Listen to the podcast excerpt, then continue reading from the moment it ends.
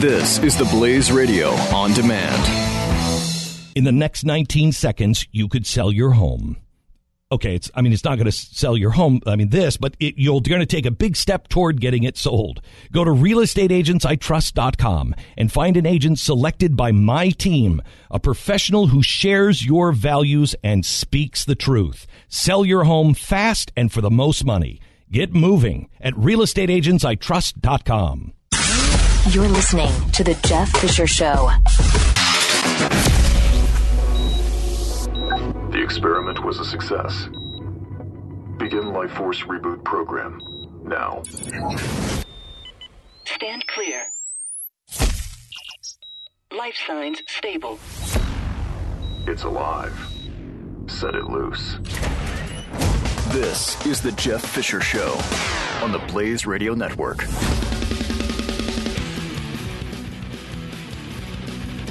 That it is, and welcome to it. Happy, happy, happy day. The phone number, should you wish to participate, 1 888 900 3393. 1 888 900 3393. You can use that. You can participate on Twitter at JeffyMRA. You can participate on Facebook, Jeff Fisher Radio. You can participate on Instagram at JeffyMRA. Well, Brazil's interim president declared open the first games ever in South America. I will go on record as saying I didn't watch them. I probably should have. I apologize. The opening ceremony was decidedly simple and low tech, a reflection of Brazil's tough economic times.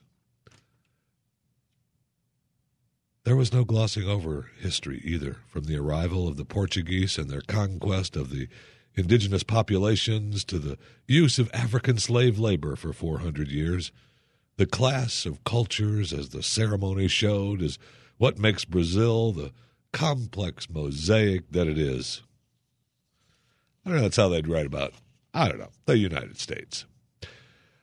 Unlike the opening ceremonies in Beijing in 2008 and London in 2012, a financially constrained Brazil. This is from Reuters, and I'm just uh, I'm fascinated on how they a financially restrained, constrained Brazil had little choice but to put on a more analog show with minimal high tech and a heavy dependence on the vast talent of Brazil and its carnival party traditions. In nearly four hour event, nothing appeared to go awry. Home to the Amazon, the world's largest rainforest. Brazil used the ceremony to call on the 3 billion people watching the opening of the world's premier sporting event to take care of the planet, plant seeds, and protect the land that Europeans found here five centuries ago.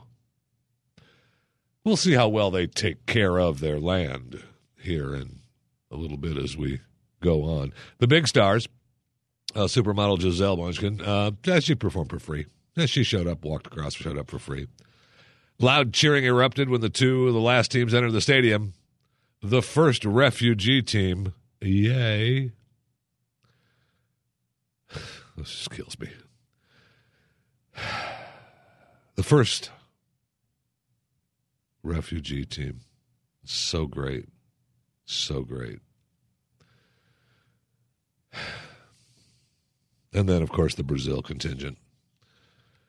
So, Rio 2016 organizing committee had said not said how much they cost, but it was believed to be about half of the 42 million dollars spent by London in 2012. So they still spent, you know, 20 million or so.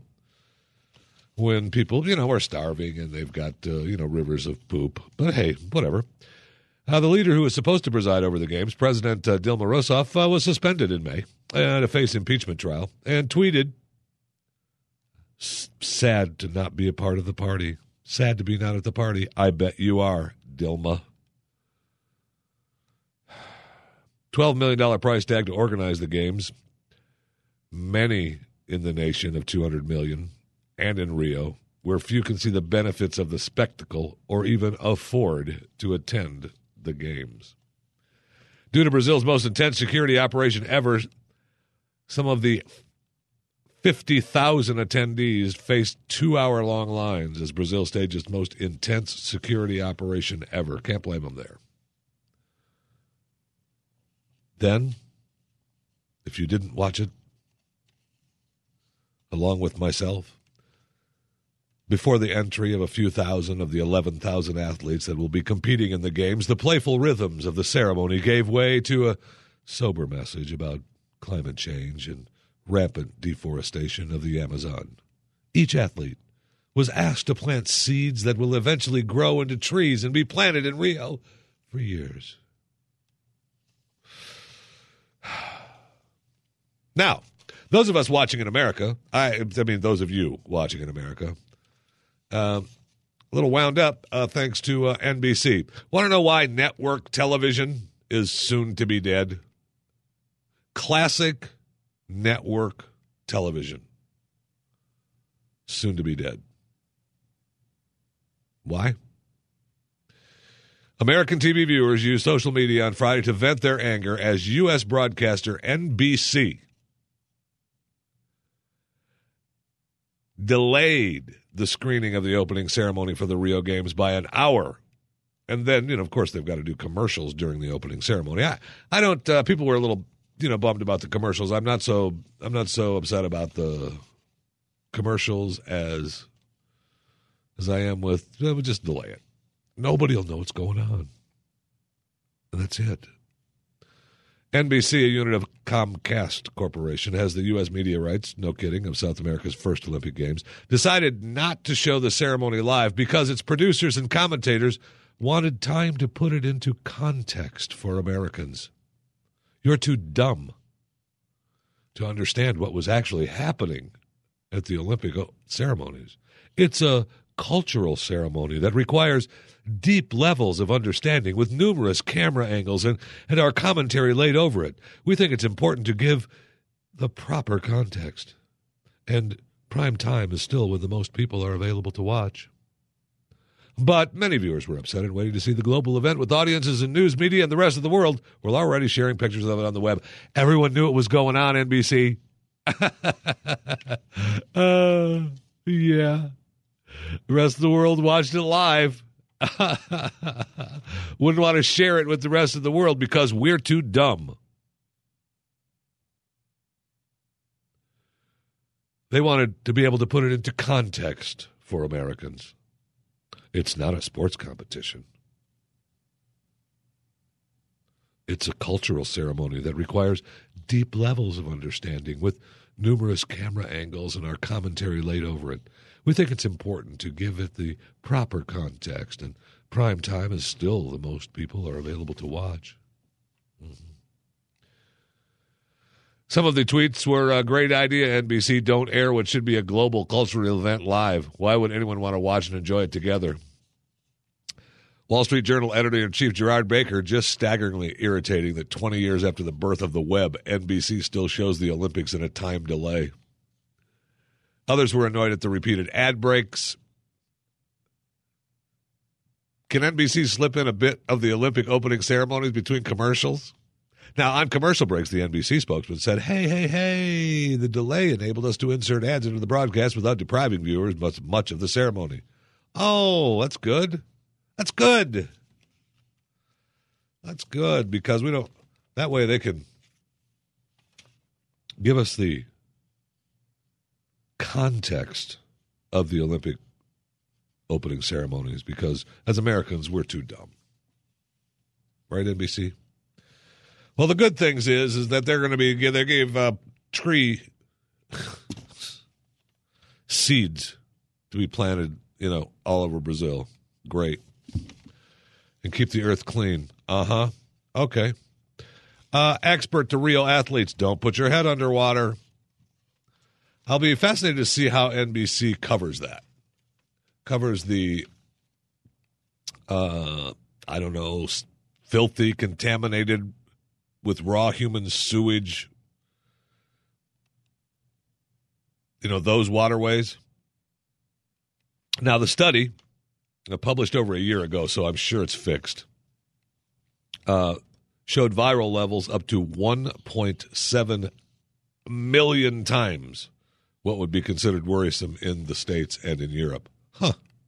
That's it, though. Don't worry about it. We told you uh, last week about the you know the bodies floating in the bay. Uh, we also told you that uh, you know don't worry about it. Uh, one Brazilian doctor even warned that Olympic marathon swimmers will literally be swimming in human crap. Now, it's been claimed the organizers' efforts to treat the raw sewage and clean up household debris in the bay had fallen sh- short. Uh huh, you think? Be ultra careful as the waters are much more contaminated than was previously thought. Huh. Danger is lurking in the sand.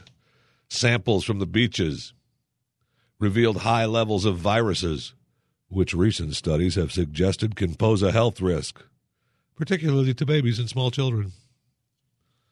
The most contaminated points are the lagoon, where the Olympic rowing will take place, and another marina, which is the starting point for the sailing races.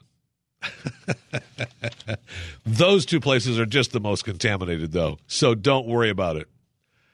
Local authorities, including the Rio mayor, have acknowledged the failure of the city's water cleanup efforts, calling it a lost chance and a shame. Olympic officials continue to insist Rio's waterways will be safe for athletes and visitors. Uh huh. The local organizing committee did not respond to multiple requests for comment. Though it was previously said bacterial testing conducted by the Rio state authorities has shown the aquatic venues to be within state guidelines. Oh.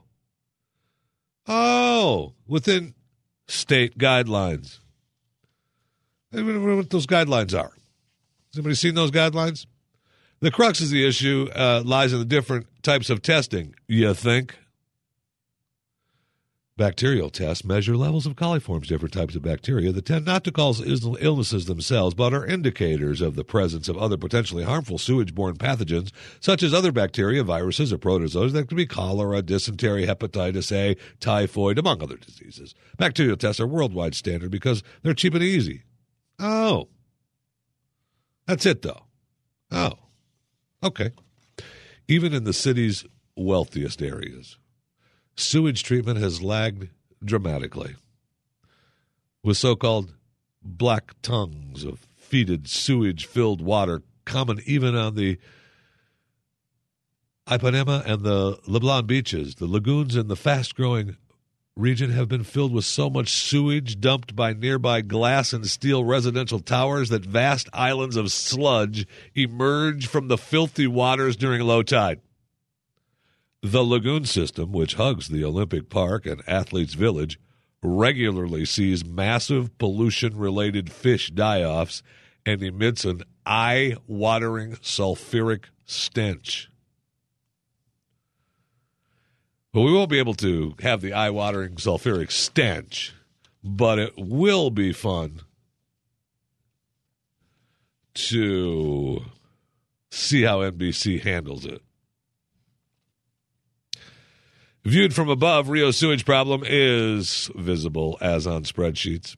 Rivers are tar black, lagoons near the Olympic Park bloom with fluorescent green algae that thrives amid sewage.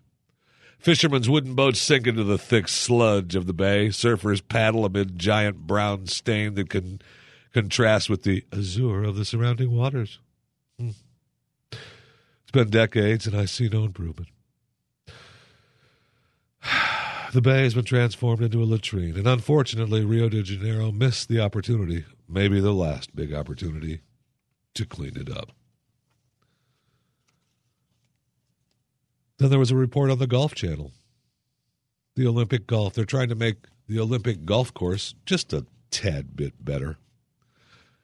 Why? Well, on the Olympic golf course, there's monkeys, rodents, birds. Uh, that's it. Uh, the capybaras, uh, you know, the largest uh, rodent in the world. Uh, there's three-toed sloths, monkeys, boa constrictors, a small crocodile. Doesn't usually grow beyond five feet in length, though. That's it. They frequent hole two, three, five, and nine. So that'd be great. Uh, we, got it makes you want to watch the golf, actually. And then, of course, we have the Moroccan Olympic boxer already arrested on sexual assault charges. Yay! Now, I must say, uh, two things about this story. First, the arrest was made after an order on Thursday by a judge of a special Rio de Janeiro state court created in 2013 for large events. Uh, the court will have seven outposts during the summer games, so they're going to get you right into jail quick. Okay. Now, I kind of like that. Instead of just having to drag you across town or put you away somewhere, they have the court set up. The attack took place on Wednesday, according to a police statement. The accusers are two Brazilian women who work in the Morocco's wing of the Olympic Village. They told police that the boxer initially asked to take a photograph with them and that he had then tried to kiss them using force.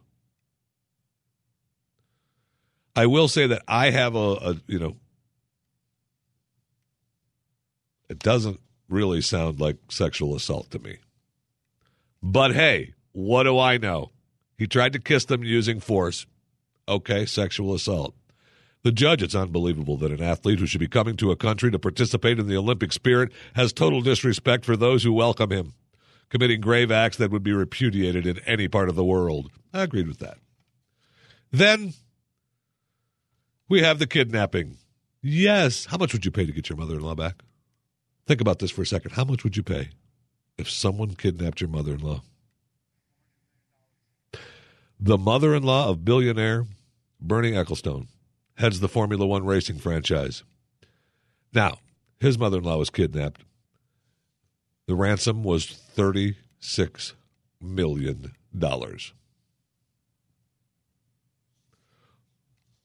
How much would you pay? Now, they got her back. Now, she was held for more than a week. They got her back. Apparently, they arrested the the kidnappers, and so you know he didn't have to. I don't think that he lost a dime. You know, maybe maybe a few bucks for him. But would you pay $36 million for your mother in law? Honey, what's going on? They've kidnapped mom. They want $36 million. Here, let me talk to them. What did they say? they said no matter what we pay, we're not getting her back. Here we go. This is the Jeff Fisher Show on the Blaze Radio Network.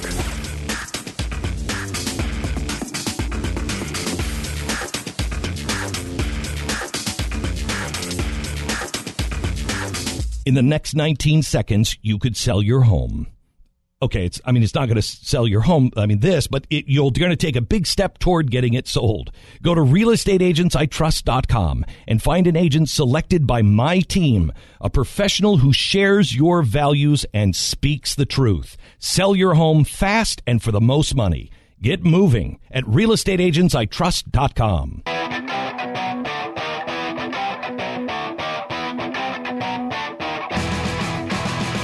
The Jeff Fisher Show. 888-900-3393 is the phone number. Mark, you are on the broadcast. How are you, sir? All righty there. How you doing, Jeff Meister? Good. What's up?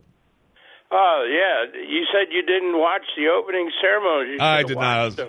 I was very disappointed. I, I missed uh, missed uh, the Brazil global warming climate change openings. I'm sorry. Oh man, I'll tell you what, you missed it. They were they all came in with these little bronze medals. Uh, they're honorary member uh, medals. Oh, my they're gosh. for the teen members that could march in, walking up straight without having to bend over and grab their guts because they ate or drank something. Uh, and also, there's the honorary medal for Oh, the outhouse dash. You worked all night on those? No, no, no. It just whooped right into my brain this morning. uh, yeah, I, I took my ADD pills. I'm doing So, good. so did you actually watch them? Uh, a little bit of it, and then I said, "Oh, come on," and I switched channel. why? Why? Uh, j- just turned on Netflix and watched something else. There It was go. just uh, just too much to handle. All right. Yeah. Thanks, Mark. I appreciate it. You know, the Olympics used to be something that I never, I don't know that I ever, Know that I ever thought, you know, wow, I want to, you know, I didn't have the drive to say, hey, I'm going to work really hard so I can become an Olympian. Although I do know a couple people that did have that drive, uh, you know, that were trying to get to the Olympics and ended up going to the, the trials and uh, you know they were tremendous athletes in their own right, and they didn't even make it to the Olympics. Um, so I mean, it's kind of cool, and it used to be something that you'd kind of think was how cool is that? And there's something. I hope NBC has some decent backstories on some of these people, and I'm sure that I'm sure we'll get the backstories on all the refugee team. Oh my gosh, I can't. I, I can't. I can't.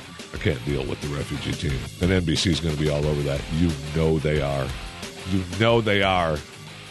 And this refugee. Ugh. Ugh.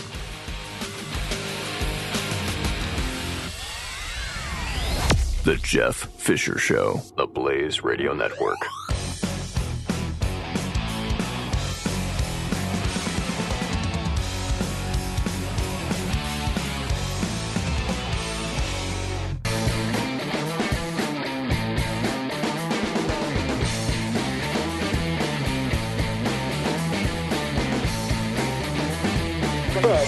Jeff Fisher Show.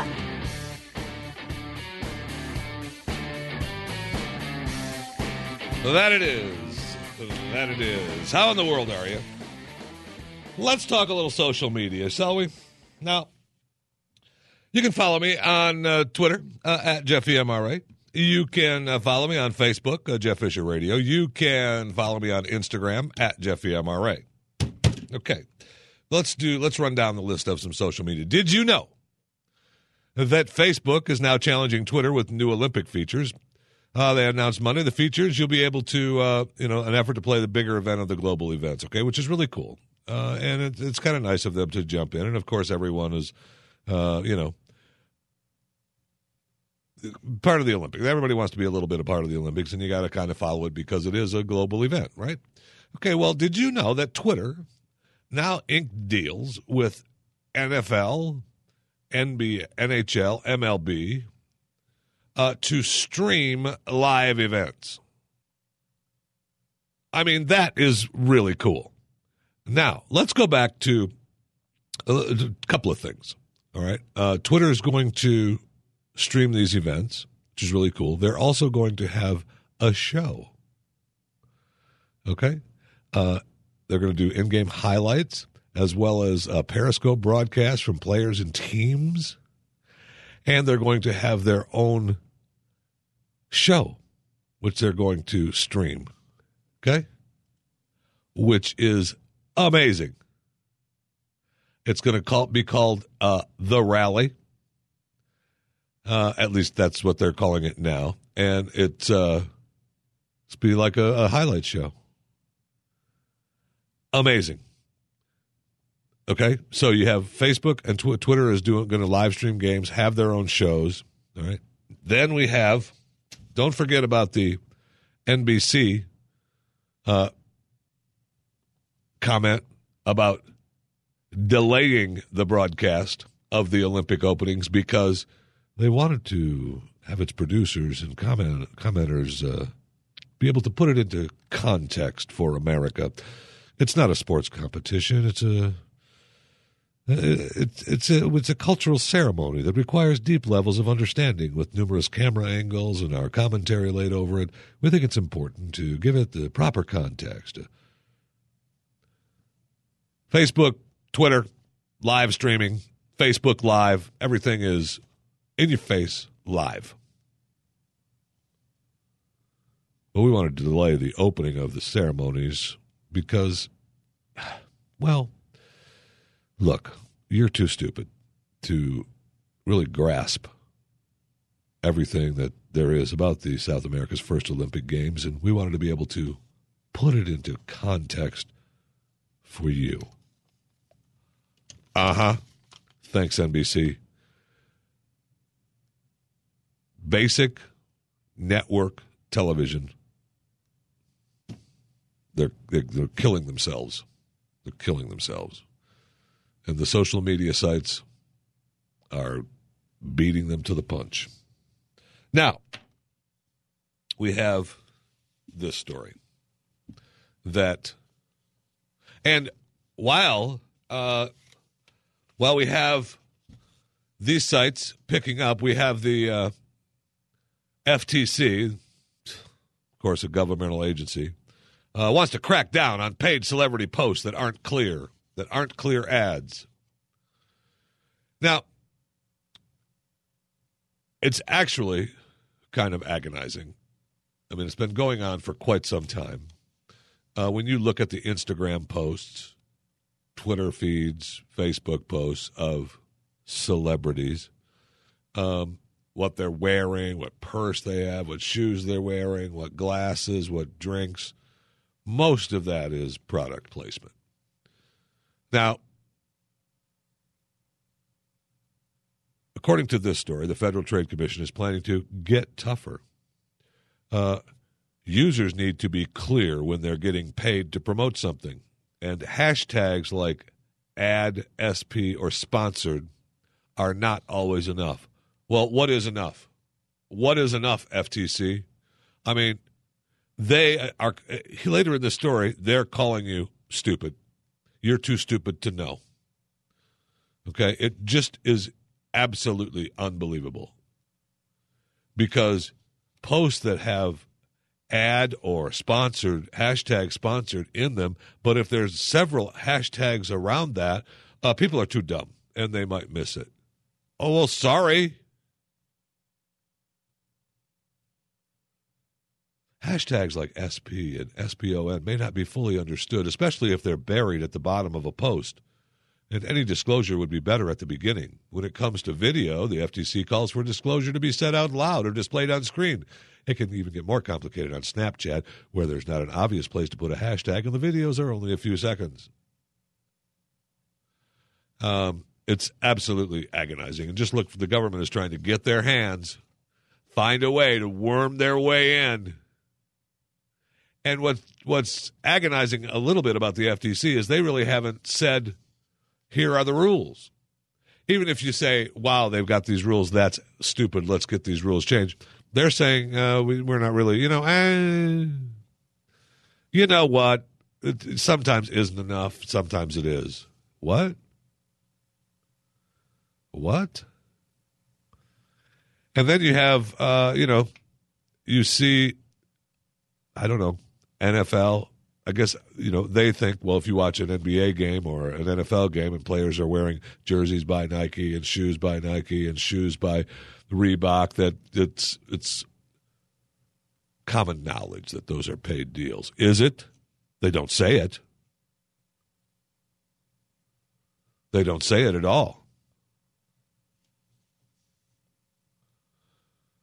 Now, this is going to mean more cases like the one against Warner Brothers, which last month settled with the FTC over charges it deceived customers by paying internet influencers such as PewDiePie, this guy, man, 50 million followers on YouTube. Unbelievable.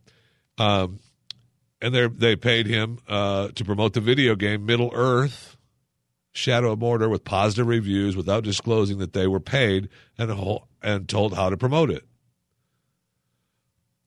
Lord and Taylor issued a, FTC issued a complaint against them for paying fashion influencers to create posts about one of its dresses on Instagram without disclosing that the retailer paid them and gave them dresses for free. Any compensation, including free products, should be disclosed. So get ready for the battle. The government wants their cut, and they're ready to take it. and they are ready to take it. Then there's this that may make you think, you know, the internet's not that great of a place to be. The most important tools for America's 35,000 private investigators are database subscription services.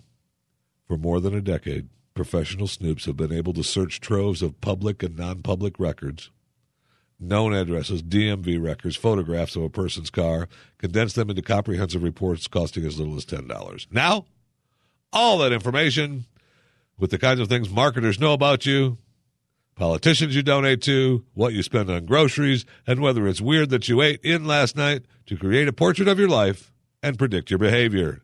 IDI, a year old company, in the so called data fusion business.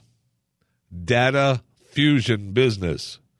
is the first to centralize and weaponize all of that information for its customers. Combines public records with purchasing demographic and behavioral data. Look, says CEO Derek Dubner, the system isn't waiting for requests from clients. It's already built the profile on every American adult, including young people who wouldn't be swept up in conventional databases, which only index transactions. We have data on that 21 year old who's living at home with mom and dad. IDA also runs IDI also runs two coupon websites, allamericans.com and sampleandsavings.com that collect purchasing and behavioral data.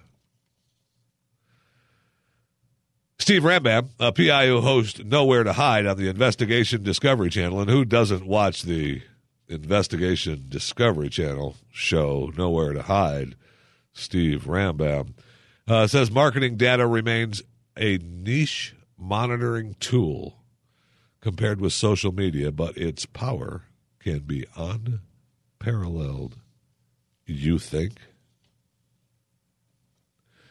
Users and industry analysts say the addition of purchasing and behavioral data to conventional data fusion outmatches rival systems in terms of capabilities. Now, that's one of the things that companies do. Uh, right? You do business with them and then they sell your information to whomever, to IDI. And IDI puts it into their database along with all the other things that uh, you know that you have. Your DMV records, your houses that you purchased, the cars that you purchased, which banks you bank at, and put it all together in a nice, neat little package just for you. That's special. Isn't that special?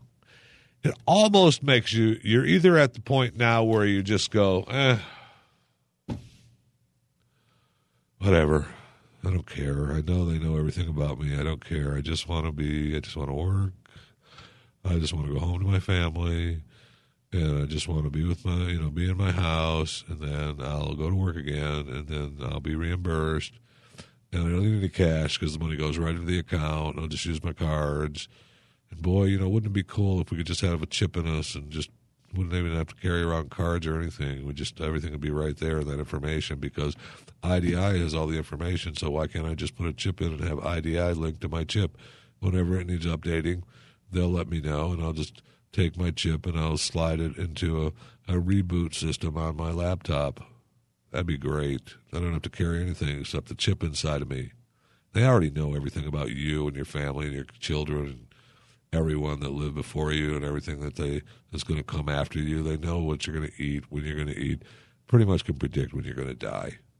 So, what's the point? Who cares? Who cares and what's the use? Or you're at the point of man, do I need to unplug and try to put an end to this. This is The Jeff Fisher Show. on the Blaze Radio Network.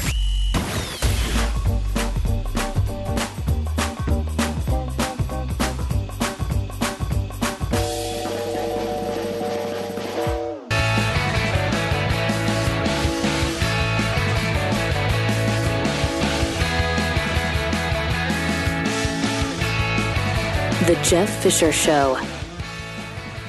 888-900-3393 is the phone number.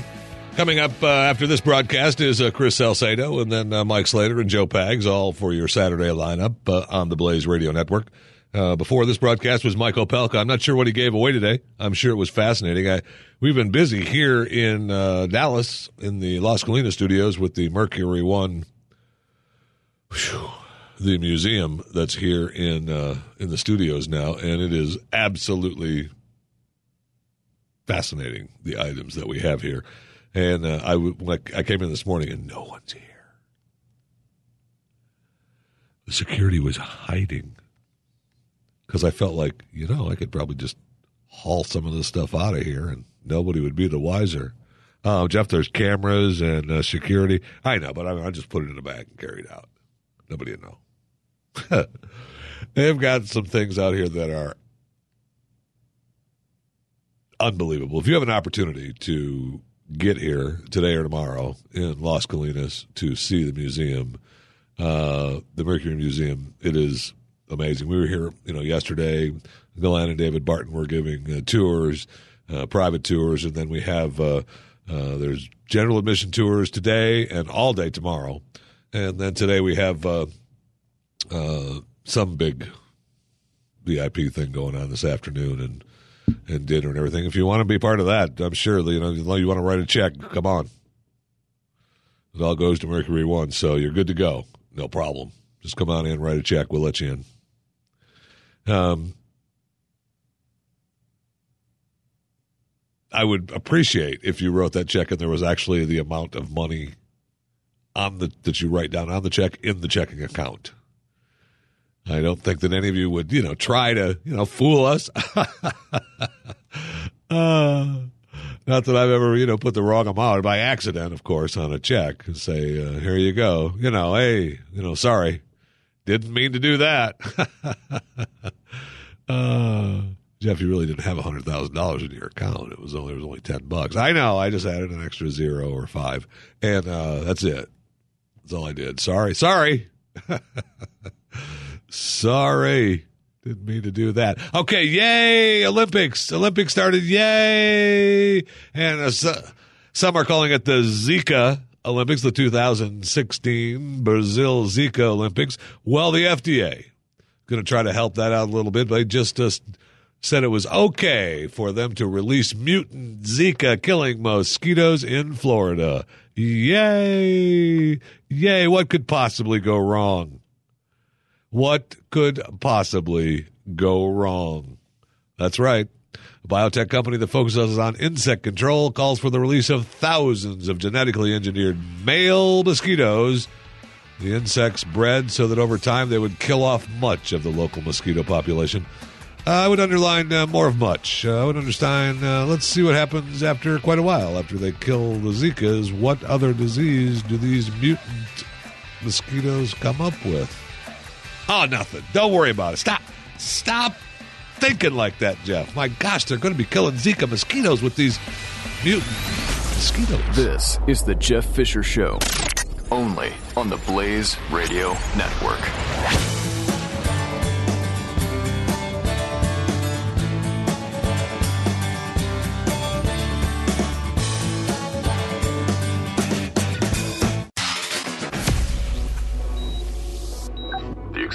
Was a success.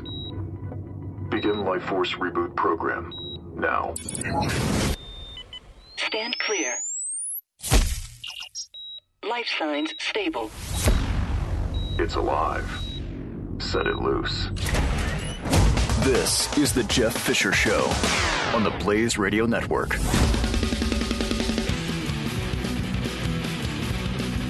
Welcome to it on the Blaze Radio Network. 888-900-3393 is the phone number. I was just looking. Of course, I screwed up the picture because I was in a hurry. Gosh darn it. I was out there looking at uh, the Mercury Museum here at the studios. And normally, you know, no one's here. It's when I'm doing the show, and, it's, and it's, they're busy little beavers out there. It's all lit up, running around like crazy. I went out there hoping, you know, maybe somebody brought some donuts or something, but no, uh, to no avail. And um, so uh, I took a picture of this lady, but you can't see it. She's a volunteer because I want her job. She's sitting in a chair just around the bend with an holding an arrow sign that says restroom on it. It's a, it's a fantastic. I want her job. I want her job. I mean, God bless her. She's here. She's helping. Great. Uh, but pretty funny to me anyway. Welcome to the broadcast. They are going crazy out there at Mercury Museum. We may have a I might have to talk to somebody about it, but you've already heard all about it. Right? I mean, there's all kind you've got the Mayflower hat and you've got the deed uh, to Washington's place, Mount Vernon, right? I mean, you've got the you know the thing, the thing, the one thing from the other thing, and the the other cool suit from the other place, and the really old thing from the thing. It's you know you've you've seen it all, right? No? Well, come here then. Because you're going to want to be a part of seeing the thing from the other thing that's so old because of the other thing. Right? Right. You know you are. You know you are. All right, welcome to it. The Jeff Fisher Show. I'm sorry, I got carried away. The lady with the bathroom restroom sign just threw me completely off. I was just out there looking. it's right across from my studios, and it's just it's thrown me completely off. I, I mean, it's unbelievable how it's thrown. The one thing, the lady, the nice lady sitting in the chair with the restroom sign. I hope maybe she gets a break once in a while. I mean, you can't be expected to sit in a chair holding a restroom sign with the arrow pointed at the restrooms all day. And if it were me, I would have the arrow pointing in all different directions. And, you know, just for fun. But she won't do that because she's a nice lady and wants to help people. Right? Right. Unless I say, unless I go up later and say, I, I got it for you. Go ahead, take a break.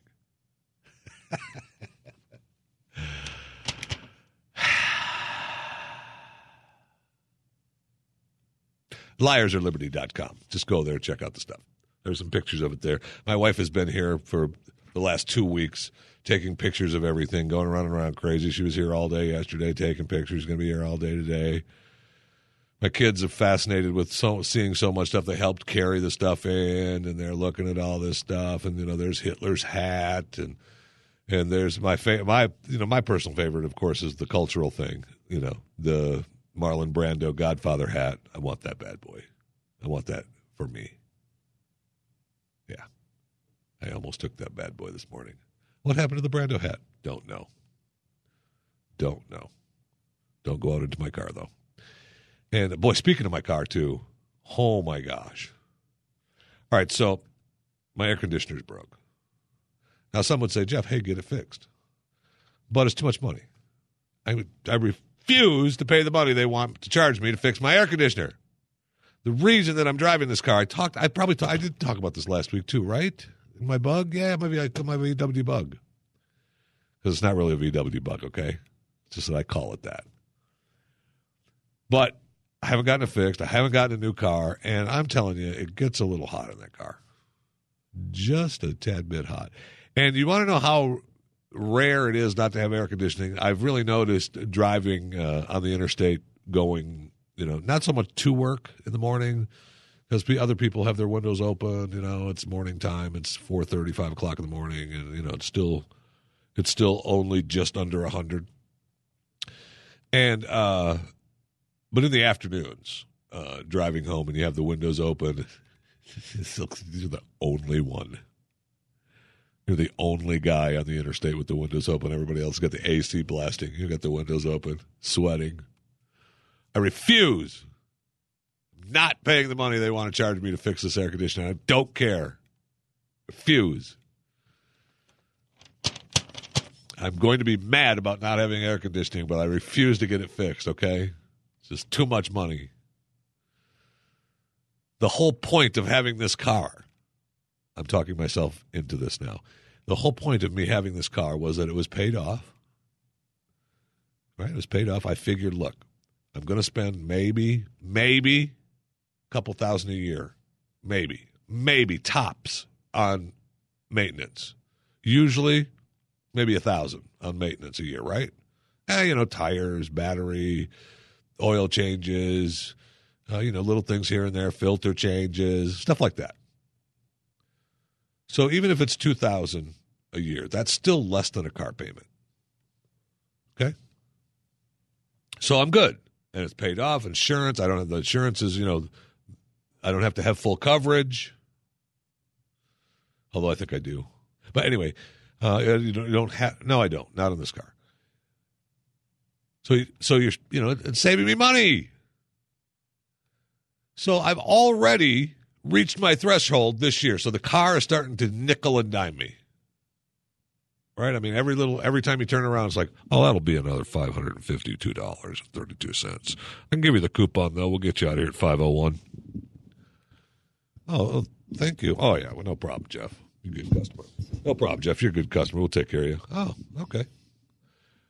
All right, no problem. Uh, I just brought it in here uh, last week. Uh, you guys uh, fixed this. Uh, what's up with this? Oh, this is something completely different. Uh, we need to fix this for you. Yeah. Oh no, we get you out of here. Plus, it's been a while since you had an oil change. Why don't we get why don't we knock out that oil change and we'll get you out of here for, you know, five hundred and thirty-two dollars and ninety-nine cents. And listen, there was a new coupon emailed you for thirty. We'll get you out of here at five oh one.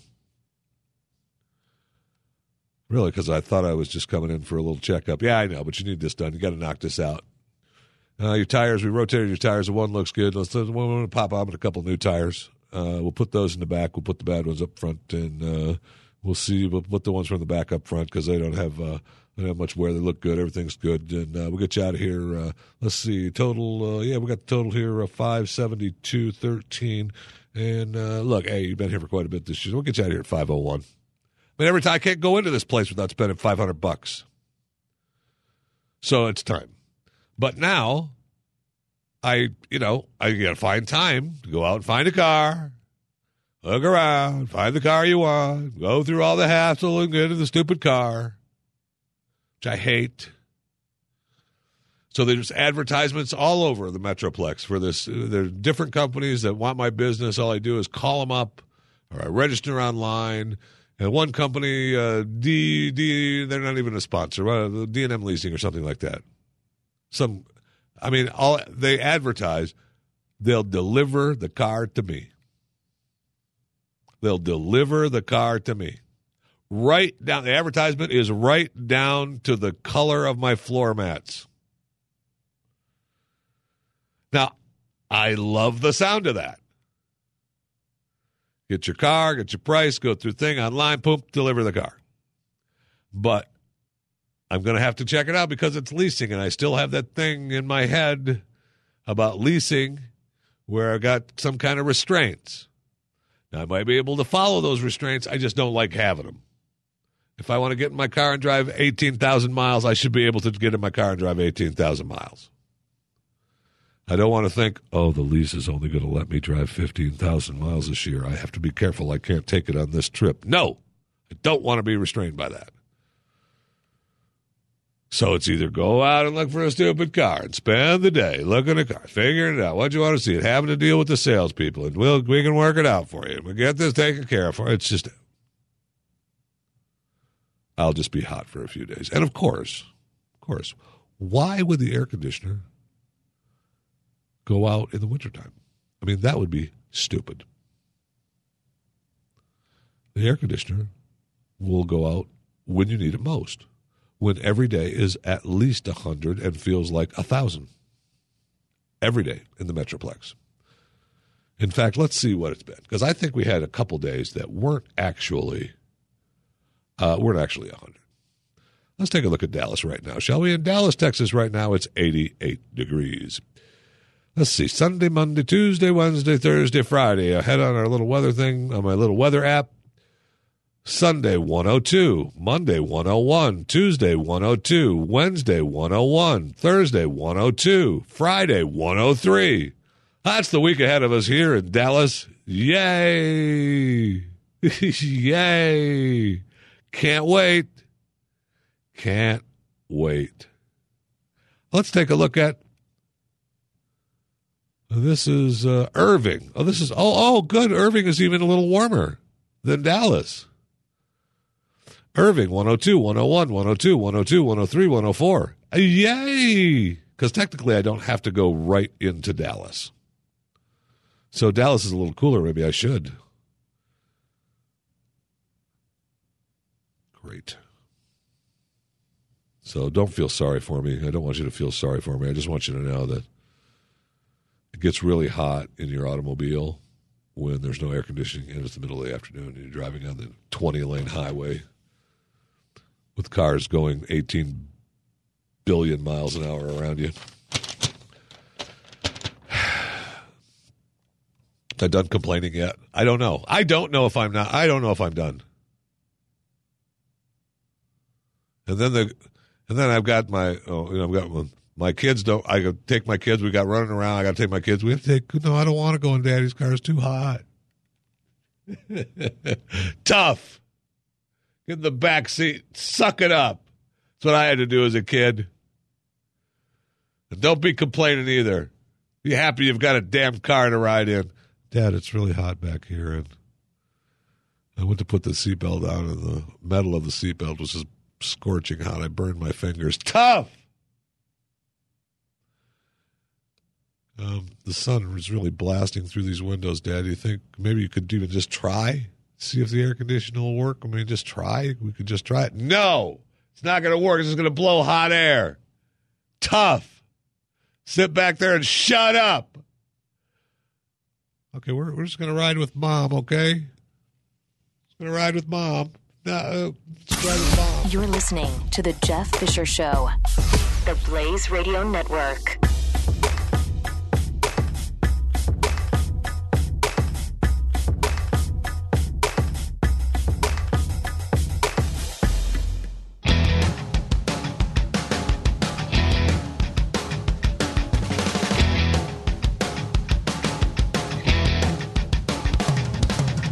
The Jeff Fisher Show is on. That it is. 888-900-3393 is the phone number. Is the phone number. My microphone, for some reason, keeps dropping. So we're going to have to try to fix it here for you. That's got to be, it must be the heat. There's no air conditioning. Actually, there is air conditioning. Let's turn it around like this, turn the pole, see what happens, see what tightens up. There we go. Okay. Is it, is it good? I think we did it. Okay, good. 888-900-3393 is the phone number. You can follow me on Twitter at JeffyMRA or Jeff Fisher Radio on Facebook and at JeffyMRA on Instagram. The FDA, good news. Good news for you and the surrounding public. Copycat versions of biotech drugs work just as well as the originals and cost a lot less. So heck, let's make them. Right? Right. The FDA approved knockoffs of biotech drugs. These biotech drugs are called biosimilars. The analysis at Johns Hopkins Bloomberg School of Public Health finds that so called biosimilars, why, they're meant to mimic and compete with complex and expensive biotech drugs and, and perform as well as the brand named versions. The researchers looked at data from 19 studies of biosimilar drugs that treat rheumatoid arthritis, inflammatory bowel disease, hate that, and psoriasis, and found that they were comparable to the originals that would cost less. Now, the findings are going to appear in this latest edition of the Annals of Internal Medicine. I must have I've been busy. I haven't, I haven't gone to the mailbox and seen if my copy of Annals of Internal Medicine has arrived yet. Hopefully, this will encourage the brisk adoption of these products, said Caleb Alexander, the study's lead researcher. There is no question that greater competition in this market will benefit patients, prescribers, and society in the long run. Biosimilars. Look forward to it. Look forward to it. Can't wait. There's nothing that could possibly go wrong with biosimilars. They are just about the same. So don't you worry about it. Not one little bit. Neural dust. Heard of it? No? Well, you will. It lets you implant a wireless computer directly into your brain and body. Now, it sounds like something from a sci fi film, but experts have created a neural dust that can be implanted into your body. Placed in the brain, it can monitor, monitor internal nerves, muscles, or organs in real time. The so called neural dust, which the team implanted in the muscles and peripheral nerves of rats, is unique in that the ultrasound is used both to power and read out the measurements. The original goal of the Neural Dust project was to imagine the next generation of brain machine interfaces and to make it a viable clinical technology. Well, that's good. If a paraplegic wants to control a computer or robotic arm, you would just implant this electrode in the brain and it would last essentially a lifetime. The technology also opens the door to electroceuticals to treat disorders such as epilepsy or to stimulate the immune system or tamp down on inflammation. Ultrasound technology is already well developed for hospital use, and ultrasound vibrations can penetrate nearly anywhere in the body, unlike radio waves. Today's implantable electrodes degrade within one to two years and all connect to wires that pass through holes in the skull. Yay! So we, I, I put my chip in. I put my chip in, uh, you know, in my wrist, um, so that all my information is there, so I don't have to carry anything. Uh, I can take my neural dust in my brain and inside my body, so that I can get readings um, on how you know what's going on in my body and what needs to be done, and then I can have a little computer right? A little computer in my brain, all ready to go that I can see either in my glasses or in my, you know, in my, uh, uh, in my eye, so that I can just read the screen in my eye. It'd be great. It'd be great. Oh, I would love that. Wouldn't you? And then we have this, which is going to be helpful as well. If you have the neural dust, it's going to warn you anyway. But this is like a precursor to the neural dust, I think. The researchers from the University of California, San Diego, have invented a temporary tattoo that can detect the level of alcohol in a wearer's system and send it directly to their phone, phone or smartwatch. It's a tattoo style patch uh, it uses commercial tattoo paper fitted with silver electrodes that creates a five minute long current, which triggers a gel strip that releases a drug to induce sweat. Once the sweat comes into contact with the electrodes, it's able to gauge the level of alcohol in the wearer's system and sends the results to their phones and watches. Uh, they're just going to put this on you in a bar. It's not going to be your watch the information is going to. You want to come into this bar? No problem. Put the patch on. Put the patch on. This patch is uh, you are patch 11. And patch 11 will be sent to the bar computer, and you can just drink your little heart out until the bar computer says, boop, boop, boop. 11 has had too much to drink. 11 has had too much to drink. And then you'll be done. And then you'll be done. And you'll be good to go. And will be no more drunk driving. Everybody will be happy. Have your little tattoo patch on. Although I think there will be probably still drunk driving because people will be drinking at home still. No, no, that won't happen because everybody will have their tattoo patch on. So good, good. We've got that problem solved. This is the Jeff Fisher Show. Only on the Blaze Radio Network.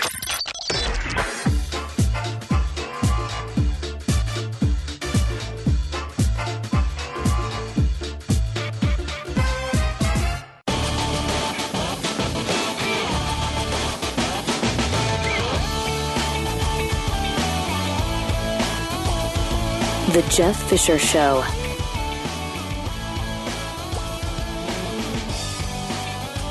Welcome to it. 888-900-3393 is the phone number. Good news coming from the U.S. military. Yes, it's exciting. The U.S. will launch the world's largest battleship robot. You realize that? I mean, that's freaking amazing. It's a robotic battleship that will be able to run without a human on board.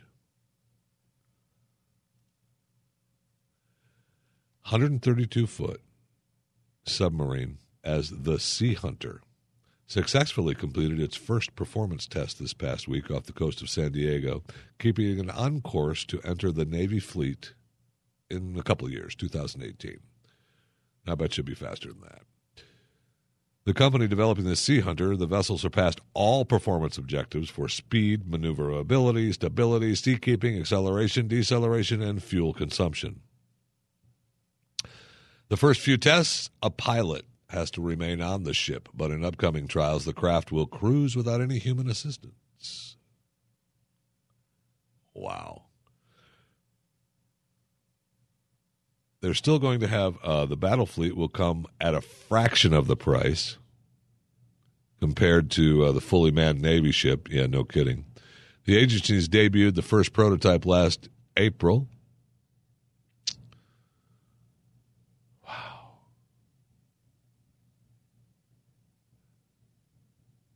The Klingon bird of prey is what the deputy defense secretary. Oh my gosh! So they're going to be out there, baby. Drone ships. Drone ships. It's going to be absolutely amazing. And you know what's good about that? The U.S. Navy with their drone ships is soon they're going to have just regular drones, Homeland Security drones flying around. Homeland Security's already been to Silicon Valley uh, for specially designed drones. Uh, they met. Uh, they met again last week for entrepreneurs. For they need. Hey, we need lightweight drones that are easy to fly, can cover vast stretches of desert. They also need to be able to provide images good enough to scan faces against database for prior criminal history. So they need to be really cool and work really good, and they need to do everything we needed to do and make it happen. Uh, make it happen out there in Silicon Valley, and then we'll buy it for you for a bunch of money. Uh, Homeland Security drones. So we're gonna have those flying around all over. That's great. Is that a is that a Homeland Security drone, or is that just the drone up in New Hampshire? Because police are still se- investigating several reports of suspicious drone activity. Two residents reported a drone lingering outside a window late at night. I who didn't see that coming? Uh, I mean, why not? You know, the peeping drone. Come on now, come on. Who didn't see that coming? What your what Silicon Valley needs to work on, and they're probably going to work it on for the government instead of you, is some sort of uh, uh, some sort of silencer device. So when it hovers, you can't hear it. So you just have that quiet, hovering, peeping drone. You know that's what the government probably already has it. What am I thinking about? Stupid. Silicon Valley. This is they've already got it. They're they're now they're advertising. Hey, we've gone to Silicon Valley. It's already out there. We've been using it for a year now. Our silencer drones. It's the peeping tom drones. You buy those in the dark web. The peeping tom drones. Not that I would ever, I would ever buy those. No way. Uh. Uh. Uh. Not even close. Plus, you can't fly them. I mean, right now, unless you're the government, you can't really. Mean, you got to be pretty close. So. So. You can't really be far enough away to stay out of trouble. Chuck in Florida on the Blaze Radio Network and the Jeff Fisher Show. Hello, Mr. Chuck in Florida. How are you, sir? Greetings, Jeffy. I'm great. How are you, sir? Fantastic in this, uh, you know, 100 plus degree weather here in Irving, Oh, Texas. It, it's just fabulous. We have similar weather in Florida. That's what's causing all the outbreaks of mosquito uh, Zika virus down here. Yeah, we just talked a little bit about the the Zika drones that they're putting out. I'm sorry, I'm sorry. The Oh. the Zikas that will kill, you know, the Mutant kill the bad. yeah. The- the- So what else is happening? Uh, I saw, I did see a couple of very interesting stories come out of your neck of the woods, by the way, in Tampa, uh, just the other day. That uh, made me think, uh, you know, it might be time for you to leave that neck of the woods. I, you know, it's getting scary every time you walk around uh, downtown here. There's some new weirdo that's uh, got some something he's peddling down there. Whether it's another uh, uh, face-eating, uh, flesh-eating zombie virus or what, but uh, yeah, the the one that uh, really struck me this week was the flamingo at Busch Gardens. I guess uh, Pinky, not the most original name for a flamingo, but uh, was a longtime resident uh, that they had uh, in in not exactly in the, the the greatest of captivity areas. It's just kind of an open area with Yeah. you know a few little yards around the fenced area there where people can get up close to them. And Yeah, yeah. apparently, some real jerk uh, grabbed a hold of it and slammed it to the ground, uh, causing severe injuries. And Well, had to be flamingos could be mean. Uh, Flamingos they could be can- mean. They can be. I've seen mean flamingos. Go- geese are are far worse. However, uh, you know, flamingos are, are are generally they keep to themselves. This one had been around people a lot, though. They they took it out as what they call one of their animal ambassadors, and they took it to you know kids' homes and nursing homes and stuff. And uh, yeah, it was, the, it, was the it was the dancing one, right? exactly It yes. Flamingo. I mean, you know, these are come by. The the I- the Leon Flamingo exhibit down there is really cool, though. They've got a couple of hundred of them just milling around, uh, nearly out in the open. So, So you know they, they tend to be pretty docile. They're around people all the time. so But, uh, this this guy, this guy did he? I mean, is it dead? Did he kill it? Uh, he injured it badly enough that they had to euthanize it. Unfortunately, I, I, I'm I'm really Oh boy. some of the people down there, and I got the news alert in my email, and I was like, this this scumbag, this is really beyond the pale. He's a 45 year old uh, resident of Orlando who had a criminal record and looked a little bit uh, mentally unstable from some of the comments, like, "Oh wow, I've never been to a Tampa jail before," you know. Yeah, well, guess what? So yeah, this real winner apparently spent the night there, and they uh, had an arraignment the next morning. And the judge says, "Yeah, you know what? Five thousand dollars bail, and uh, if you can't come up with it, too bad. You're staying anyway." So he's still in jail apparently. Good. Good. Good. He's a he's a complete cretin. Um, I I understand there's some other uh, a story about uh, illicit uh, marijuana in the in the Bay Area. Did I miss something? Really? Uh, yes. Yeah. I mean, I, I had I had th- thought you were going to be all over it because now they're going to be able to sell it right at a pot dispensary coming to Tampa. I hadn't heard that we're getting a pot dispensary. I know they decriminalized it in Florida now for medical use, and they had been selling it uh, in Jacksonville. The first one opened up around there. Uh, they made their first uh, delivery or whatever um, per, first part of this week. But uh, no, I didn't hear Tampa was getting one. Now that that'll bring uh, some real uh, interesting uh, people to the neighborhood. Yeah, I mean that's exciting news for uh, you and uh, your your family. Uh, you'll be able to uh, you know you'll be able to go out and have uh, have a good time, and uh, it is opening in. I just looked it up here because I saw it the other day. Atlanta-based company, uh, Fowler Avenue. Fowler Avenue. Oh, oh, by okay. Fowler? So that's that's not far from you. Well, it's closer to Busch Gardens than it is to me, but yeah, no, maybe three or four miles. You know, I think they're going for the tourist impact. To be honest, here, Jeffy, uh, you know what?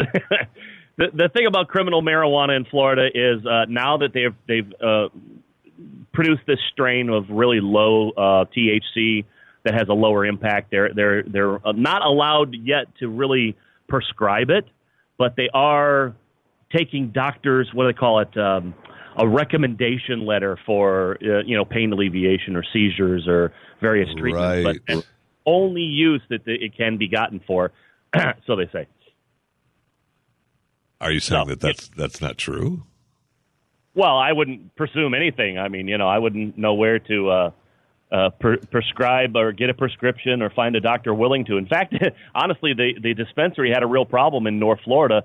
Uh, it's still a federal crime, so doctors are not all that willing to prescribe it, and they won't put their signature down as a recommendation uh, for legal pot use in Florida. Wow. And Yeah, and again, the- it's but the feds aren't cracking down on that. No, no. I mean, as far as I know, they haven't really been doing much of anything. Uh, uh, the the business in Colorado is booming. Uh, so is the munchie business, but you know, it's I, I don't know that it's related. Uh, There has not been a study on that yet. yeah, right. the the Twinkie factory reopened up just in time. You know. No kidding. All right, Chuck, chuckinflorida.com.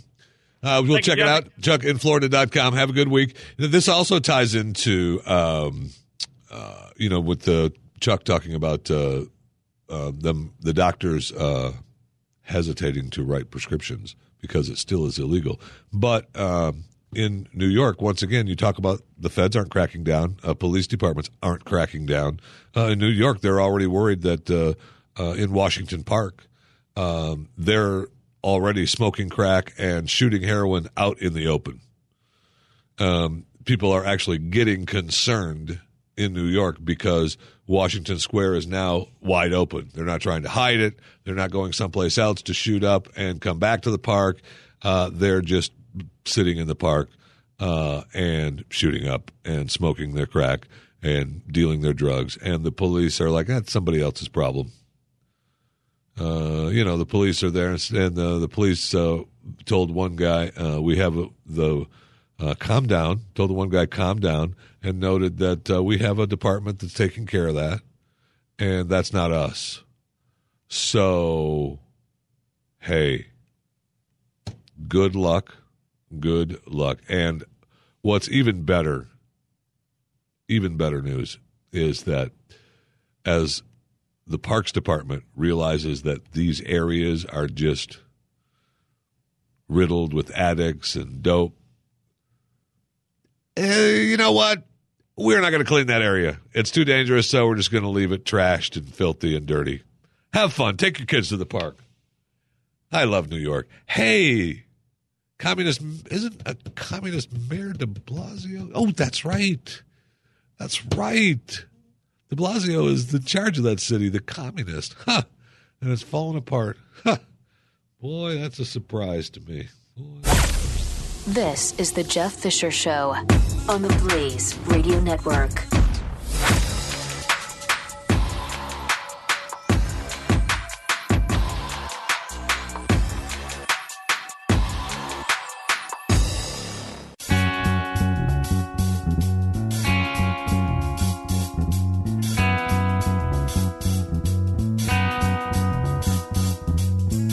Jeff Fisher Show is on. That it is. 888-900-3393 is the phone number. Uh, coming up immediately following this broadcast, Chris Salcedo, and then Mike Slater, and then Joe Pags, all on the Blaze Radio Network. Tomorrow, little David Barton. I don't know if you if you have an opportunity. David's here at the Mercury Museum all weekend. He's been uh, giving. A, he had a couple tour, big tours yesterday, some VIP tours, and uh, he'll be here uh, showing some people around today. Um, man is just a wealth of knowledge. My my son, um, my 14 year old son Maximus, he uh, could, if I let him, would follow David Barton around like a little dog. Just talk to me, tell me stuff. he loves them. So if you have an opportunity to uh, let David uh, show you around a little bit at the Mercury Museum, don't say no to that. Uh, liarsorliberty.com. And then uh, Bill Handel, Jackie D, Little Gun Talk, Hollywood 360, all uh, rounding out the weekend on the Blaze Radio Network. And then weekdays, Doc Thompson, Glenn Beck, Buck Sexton, Jay Severin, Pat and Stu. My gosh, just saying it makes me think, why would you go anywhere else? I mean, it makes absolutely no sense that you would go anywhere else. You can follow me on Twitter at JeffyMRA, Facebook, uh, Jeff Fisher Radio. Yay! Yay! Scientists in Belgium transforming urine into beer. Man, does that make me want to drink some beer. Man, does that make me want to drink some beer. I tell you what, I know, uh, you know, last week we talked a little bit about uh, milking the cockroaches. Uh, yeah, boy, you know, milk from cockroaches is exciting news, but beer from urine, yeah, now you're talking. Now let's party. Okay? You and me, forget about it. They like to call it from sewer to brewer. The water from the process is completely safe to drink. I mean, my gosh, why are you thinking like that? We've already tested at a music festival. Oh, a music festival. Nothing can go. I mean, everybody's fine at music festivals, right? Right.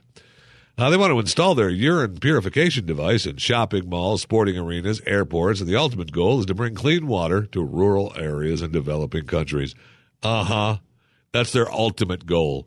The other goal would be, hey, I'm going to install this in the mall and get free urine, and then we can make our beer. Yeah. Sewer to brewer. Yeah. Urine beer. Yeah. Now we're talking a party. Man, this beer tastes different. What kind of beer is it? It's from Belgium.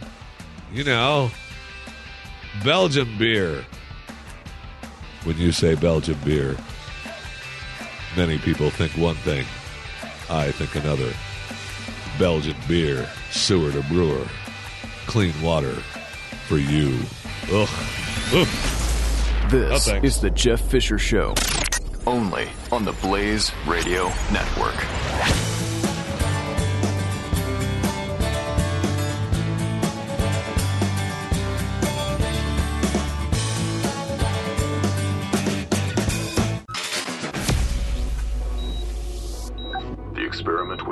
Success. Begin Life Force Reboot Program now. Stand clear. Life signs stable. It's alive. Set it loose. This is the Jeff Fisher Show on the Blaze Radio Network.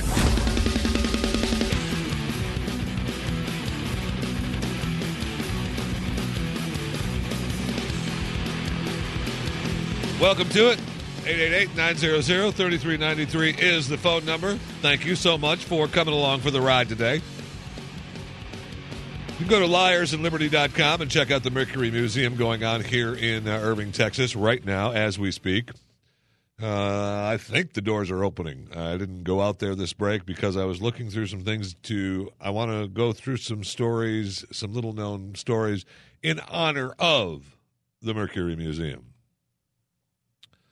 Uh, one of the things that we don't have here at the museum that I would like to actually have um, a photograph was found in a parking lot of a convenience store. Uh, the people pictured have never been found.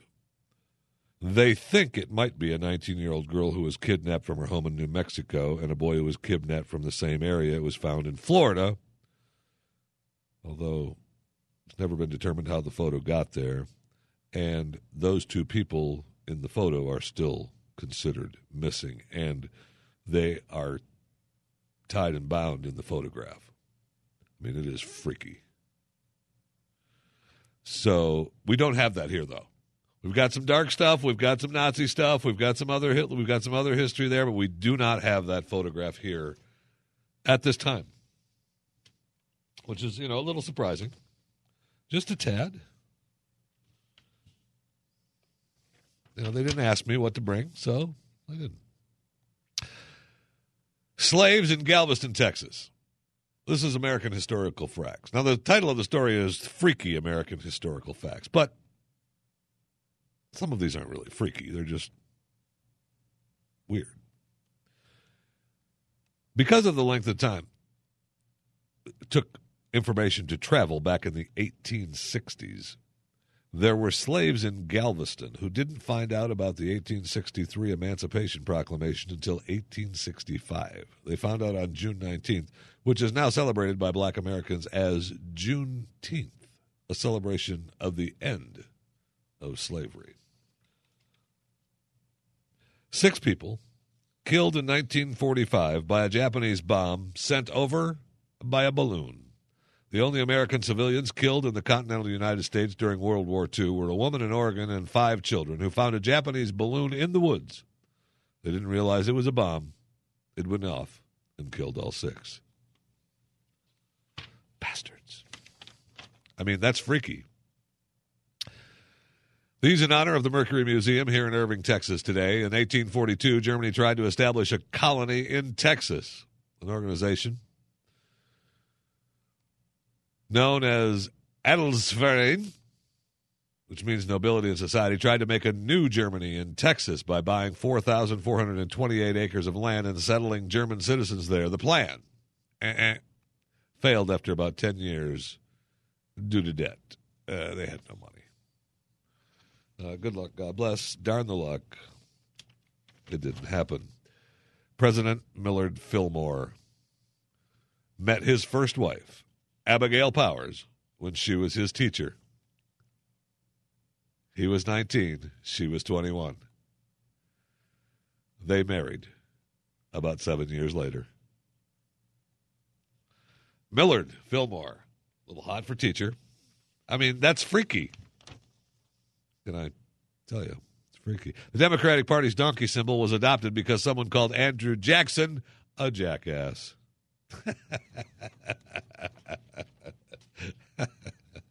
I mean, that's freaky, right? America's first serial killer, H.H. H. Holmes, serial killer who lived during the time of Chicago's World Fair in 1893, operated a hotel that included rooms with secret gas lines so he could kill whoever was staying in them, and a room that was completely sealed except for a trap door in the ceiling where he would starve people. This guy, H.H. H. Holmes, was a big time freak. If you haven't heard of him before, look it up because this guy, his story is weird. The v, I mean, freaky because these are freaky American historical facts. that we're doing in honor of the Mercury Museum here in Irving, Texas. Venus flytraps are native only to North Carolina and South Carolina. The Venus flytrap cannot be found anywhere else in the world. That's freaky. The turtle was invented by David Bushnell. The turtle, what was the turtle? The first submarine attack that ever happened in America in 1776. It was a one person submersible vehicle that would allow the occupant to attach a powder keg to a British ship in New York Harbor. Think about it. I mean, that's freaky. Americans in the Victorian area took photos of their dead loved ones after photography was expensive when it was first invented. So instead of thousand selfies, most people only had one photo of themselves. So when a loved one died and you wanted to remember what they looked like, you might take a photo of their corpse, posed like they were still alive. So the pictures, the old pictures of you see the old people sitting in a chair, and they and you say to yourself, "Wow, they do not look good." Ah, they were dead. That's freaky. in 1950, a church in Nebraska exploded during choir practice. The West Side Baptist Church in Beatrice, Nebraska exploded at 7:25 p.m. on March 1st, 1950. Normally choir practice started at 7:20, but all 15 members of the choir were running late so the church was empty. Ah, some would say God was on their side. I mean, that's freaky. Freaky American historical facts. Women drank beaver testicle potion as birth control. I'm guessing it worked. It's basically tea except instead of plants, beaver testicles were the things being steeped. Boy, does that sound good, huh? Makes that cockroach milk sound that much better. I mean, that's freaky, is what that is. Victorians made memorial jewelry out of parts of their dead loved ones. Oh, remember their lost family and friends from Victorians had jewelry made out of parts of their loved ones' bodies, including teeth, hair, and bone. And yeah, great. I mean, this, that's my grandpa's tooth. Mm, there's a piece of bone from my great great great grandfather's left leg. That's freaky. Uh, you probably know this one, uh, listening to the Blaze Radio Network, that John Adams and Thomas Jefferson died on the same day. What day was it? That's correct, July 4th. July 4th, 1776. Died exactly 50 years later in 1826. President Warren G. Harding wrote highly graphic, erotic letters to his mistress, Carrie Phillips. Did you know that? It'd be nice to have those. We don't have those letters here at the Mercury Museum today. We don't have the Warren G. Harding erotic letters here at the Mercury Museum today. Maybe next time. President Lyndon B. Johnson once pulled out his penis during an interview. Not a douche. Not even going to tell you why. Just know that he did. Agonizing. I mean, that's freaky. In 1918, one of the worst train wrecks in U.S. history involved a circus train. A train engineer fell asleep at the wheel and drove into the back of another train. Happened to be a circus train. 86 people died. Wow. The strongman act, a trapeze artist. Wow. Down a couple of acts at the next event. Thanks. To, I mean, that's freaky. Freaky facts in honor of the Mercury Museum today. Uh, a guy wrote a book about a ship called the Titan crashing into an iceberg 14 years before the Titanic. what? Morgan Robertson's 1898 book tells the story of a British ship called the Titan, which was deemed to be unsinkable, that hit an iceberg and sank. Wow killing many of the passengers because there weren't enough lifeboats. In 1912, That's unbelievable. We should actually have that book here at the Mercury Museum, and we don't. That book should be here. I joke around about the erotic letters from Warren G. Harding, which you know, whatever. I mean, I, would read through them, but we should definitely we should have that and we don't because that's freaky. We don't have freaky stuff.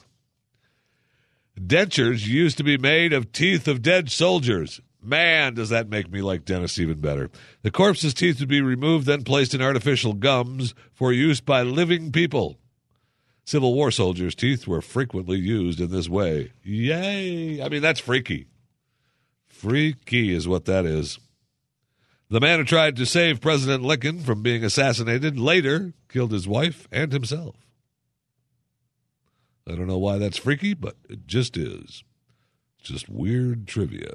Union Army Major Henry Rathbone and his wife Clara were the other two people in the box with Lincoln and his wife the day the Lincoln was assassinated. Rathbone actually tried to stop John Wilkes Booth and got stabbed in the process and also went a little crazy. So crazy, in fact, that he killed his wife 18 years later. Oh, maybe that's why, because he couldn't stop him, because he was a wuss. John Wilkes kicked his butt. I mean, that's freaky. James Smithsonian, no, James Smithson, the founder of the Smithsonian Institution, is buried at the Smithsonian. Employees have said they've seen Smithson ghost wandering the halls of the famed Washington, D.C. Museum, to the point where in 1973 the Institute did a study of the Smithson's casket and remains to make sure everything was okay. But the ghost really doesn't have anything to do with the casket thing. I don't know if you know that, Smithsonian. I mean, that's weird. Weird, weird. Uh, freaky, freaky. These are freaky stories. Freaky American historical facts that you can use. Liberty Island used to be a haven for pirates and might be haunted of what? More ghosts. In 1892, two soldiers stationed at the fort that used to occupy Liberty Island tried to dig up some treasure they'd heard was buried nearby. When they got to the box, a demon appeared to them, most likely the spirit of Captain Kidd, a pirate who liked to bury his treasure there. That's freaky, is what that is. That is freaky. We're doing these freaky stories in honor of the Mercury Museum today here in Irving, Texas. At the Mercury Studios, parents who gave up their children often gave them a token so they could identify them later. In the 17th and 18th century, boy, you know, hearing these stories makes me want to be so. Boy, do I wish I was in, born in the 17th and 18th. Oh, man, do I wish I was part of the 17th and 18th century. Many parents who were too poor to care for their children left them at the hospital to be raised in work homes. Uh, they're not calling them slaves, they're work homes. That's good. They sometimes gave their kids a little token, like a button or a locket, so they would know them later in life or in death. That's great. Carry this button with you at all times.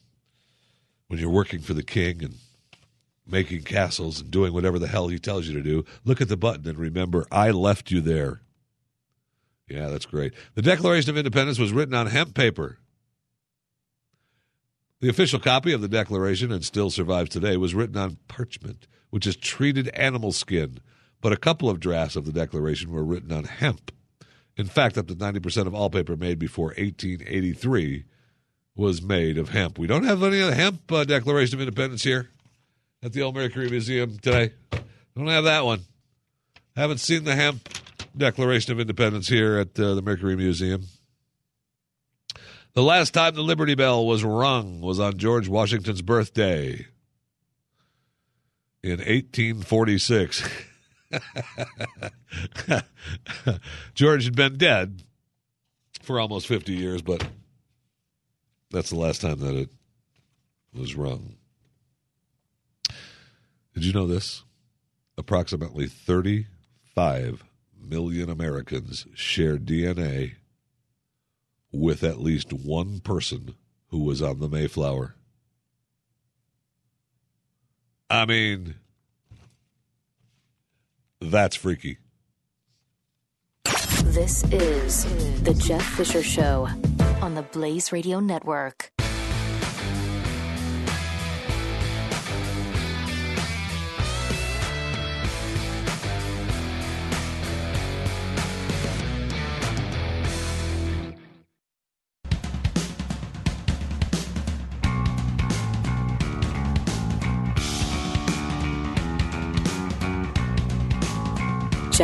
Fisher. That it is in honor of uh, the Mercury Museum today in uh, Dallas, Texas, Irving, Texas, here at the Mercury Studios. I'm doing some, uh, well, it's called freaky American historical facts, and some of them are freaky and some of them aren't so freaky. But I want to get through these because some of them are actually, some of them are fascinating. Uh, John Quincy Adams went for a skinny dip in the morning. He liked to take a quick and nude skinny dip in the morning. John Quincy Adams, nice of him. In 1784, some citizens in North Carolina voted to secede from the state, naming their new state Franklin in honor of the good old man. Sadly for the Franklinites, Congress couldn't let Franklin join the Union.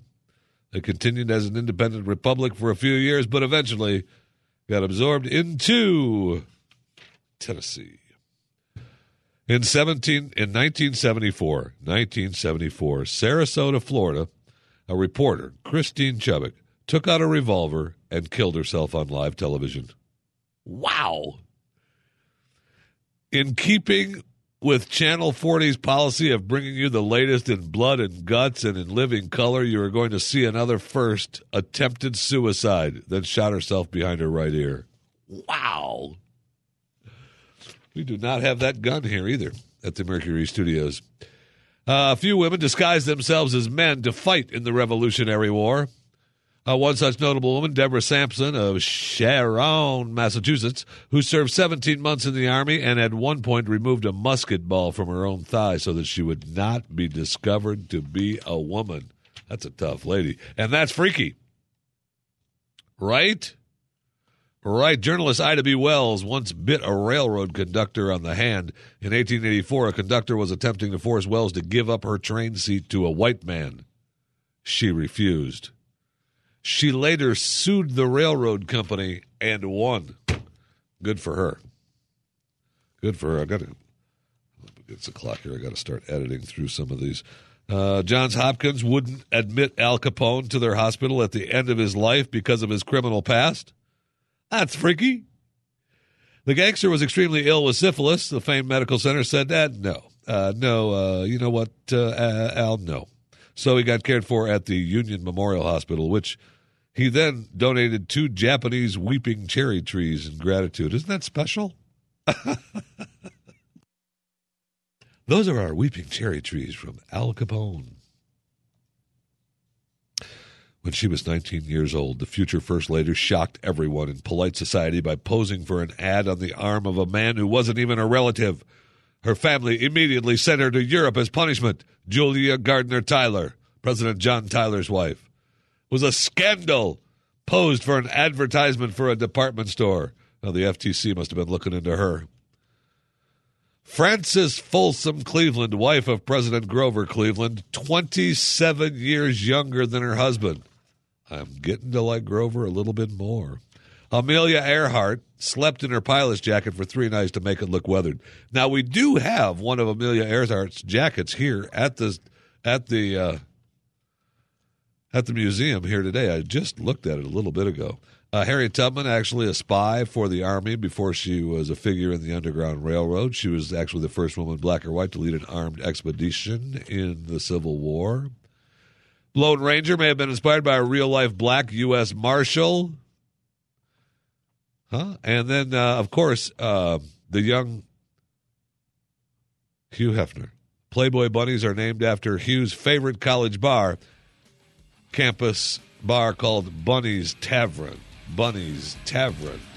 And Hugh Hefner's place is still kind of up for sale. They're up for uh, still trying to make a deal for the Playboy Mansion. I'm still good.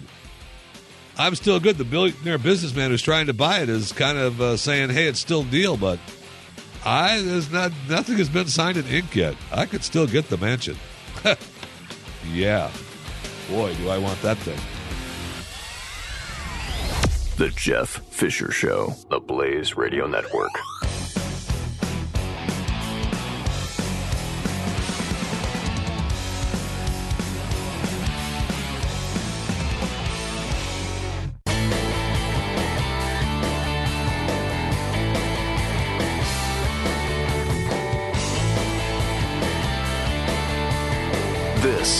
Jeff Fisher Show. Welcome to it. 888-900-3393 is the phone number if you wish to participate in the broadcast. However, you do not have to, and you can uh, you can tweet me at, at Jeffy MRA. Uh, you can Facebook me at uh, Jeff Fisher Radio, or you can Instagram me at Jeffy MRA. So I'm kind of been uh, back on a kick of uh, trying to, uh, you know, I'm trying to lose some weight. Okay, don't look at me like that. So I, I lost, you know, I don't know. I don't have I don't have the timeline in front of me, but it was four or five years, uh, and then uh, what it's been? It's been about four years, so three and a half years, something like that. I lost well over hundred pounds, and then you know you slowly get back on it, and you you know the lifestyle change becomes not so much of a lifestyle change. Stop looking at me like that. You know what I'm talking about. And you know the next thing you know, you've uh, you know you've packed on a few more pounds. Now I'm not even close to where I was, but it's time to stop. It's time to stop. So I have. And, you know, I'm creeping my way back down a little bit. However, then I see this story that makes me think why? Why bother? Okay. Applebee's, build your sampler. Calories 3,390 calories. Cheeseburger egg rolls. Brew pub pretzels and beer cheese. Chicken boneless wings and classic buffalo sauce.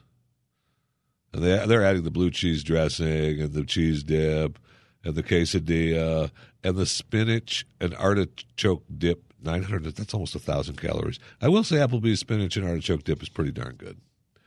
That saturated fat is 65 grams and sodium is 11650 milligrams. You know everybody looks at me crazy but one of the big things uh, in doing simple to lose and simpletolose.com was that i you realize how much salt is in everything. It is unbelievable.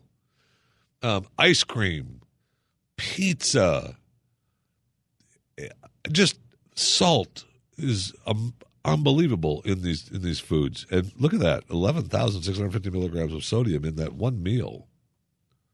Wow, Maggiano's Marco's meal for two. Now they're saying, hey, this is for two, but they're saying two thousand eight hundred and thirty calories per person. Mozzarella Marinara, fifteen hundred calories. Taylor Street baked ziti with Italian sausage, 1,400 calories. Fettuccine Alfredo, 15, almost 1,600 calories. Warm apple crostata, 1,150 calories. This only has 77 grams of saturated fat and only 6,400 milligrams of sodium. And I got to tell you, that sounds good.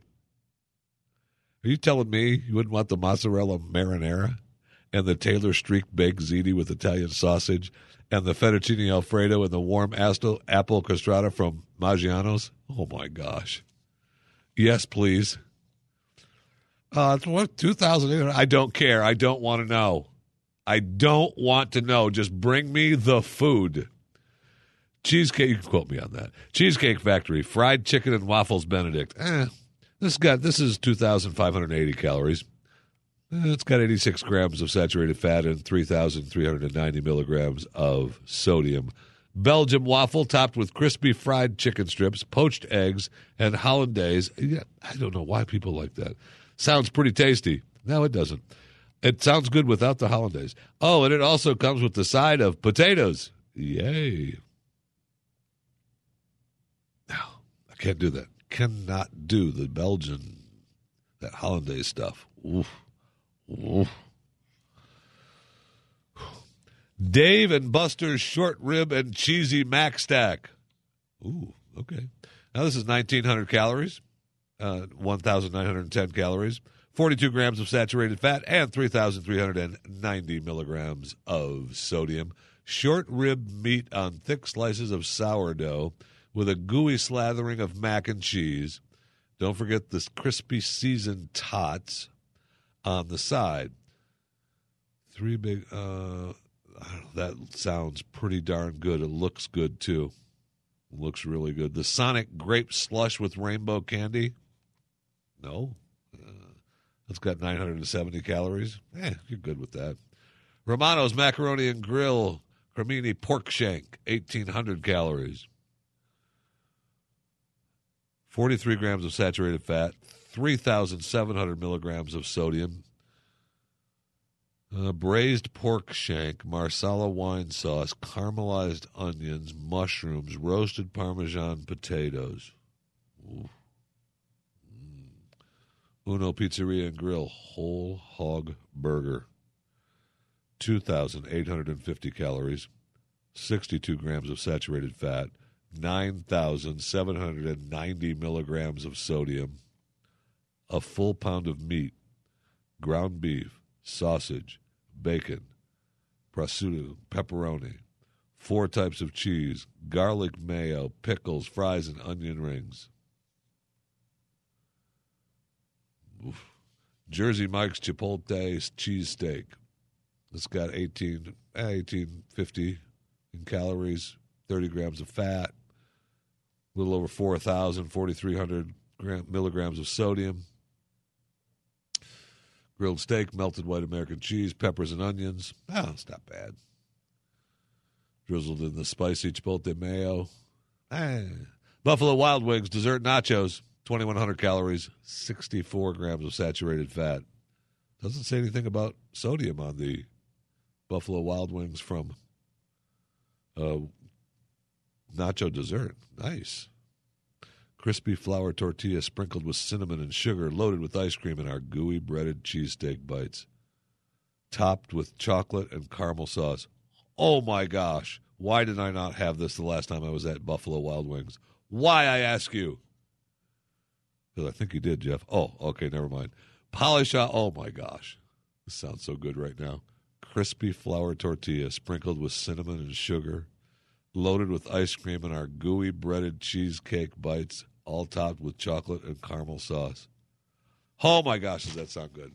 And that's only 2,100 calories and only 64 grams of saturated fat. Stop it. I mean, I know that, you know, you're supposed to watch what you eat, and I'm watching it. I'll watch it. So good. Tell me that some of that stuff doesn't sound good. Tell me. Tell me it doesn't sound good. And then you get through that, and I think to myself, well, you know, after all that, and I think, you know, I've got to lose some weight, and I'm starting to, you know, I've got to do this, and and it's, I'm thinking, okay, well, that's good, no problem. I've got to lose some weight. I'm good. I'm feeling good. It's been like five days. I'm I'm been strong. Today is Saturday, right? So we're looking at six days, six days of of of goodness, being strong and starting to lose weight. And then I see this story on the on the on the interwebs, and I think, oh no, oh no, I might have. I think I have this sickness. You know how you read stuff on the internet on the interwebs about illnesses, and you think, oh my gosh, I have that. yes, that's exactly the way I feel about this malnutrition.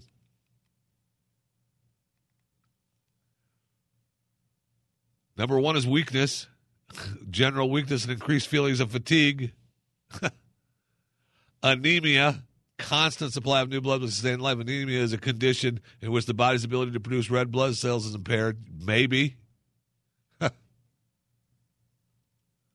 uh, infection, since malnutrition takes a toll on every bodily function, can result in greater susceptibility to infection. Yes. Mood changes. Yes. Delayed healing, yes.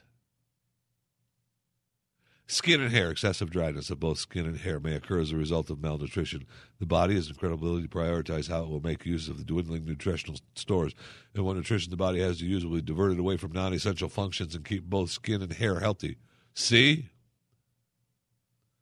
Uh, what about uh, unpredictable elimination? And then there's always depression. Uh, mood change, lack of proper nutrients. Uh, yeah. So, I mean, it's possible. It's possible that I have, you know, I could, the signs, with these signs, it's possible that I, I have malnutrition. But how can you get? Hold on. What did I do with that? How can you get malnutrition? If you were to sit down and you were to go to Buffalo Wild Wings, which might happen sooner than you think, and order the dessert nachos crispy flour tortilla sprinkled with cinnamon and sugar, loaded with ice cream and our gooey breaded cheesesteak bites, all topped with chocolate and caramel sauce. Why? Why are those not sitting in front of me right now? Here we go. This is the Jeff Fisher Show on the Blaze Radio Network.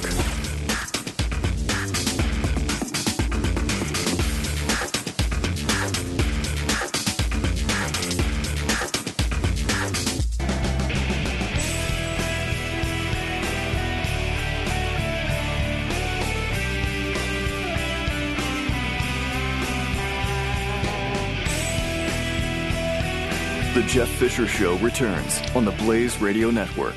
That it does on the Blaze Radio Network. You can always follow me on Twitter at JeffyMRA, Facebook, Jeff Fisher Radio, and Instagram at JeffyMRA. Chris Salcedo standing by at the helm, ready to take over the broadcast in about 15 minutes from right now. Then Mike Slater, then Joe Pags, all your Saturday on the Blaze Radio Network. You can go to uh, Liberty or Liars, right? Liars or Liberty? Liberty's a liar. What the heck is that website? Let me check it out for you real quick uh, to find out about the Mercury Museum, which is going on today and tomorrow. Liars, uh, liarsorliberty.com. Liarsorliberty.com. Um, I'll tweet that out, but uh, get here if you can. Schedules are there. You can see the museum. It is absolutely amazing the stuff that we have in this museum.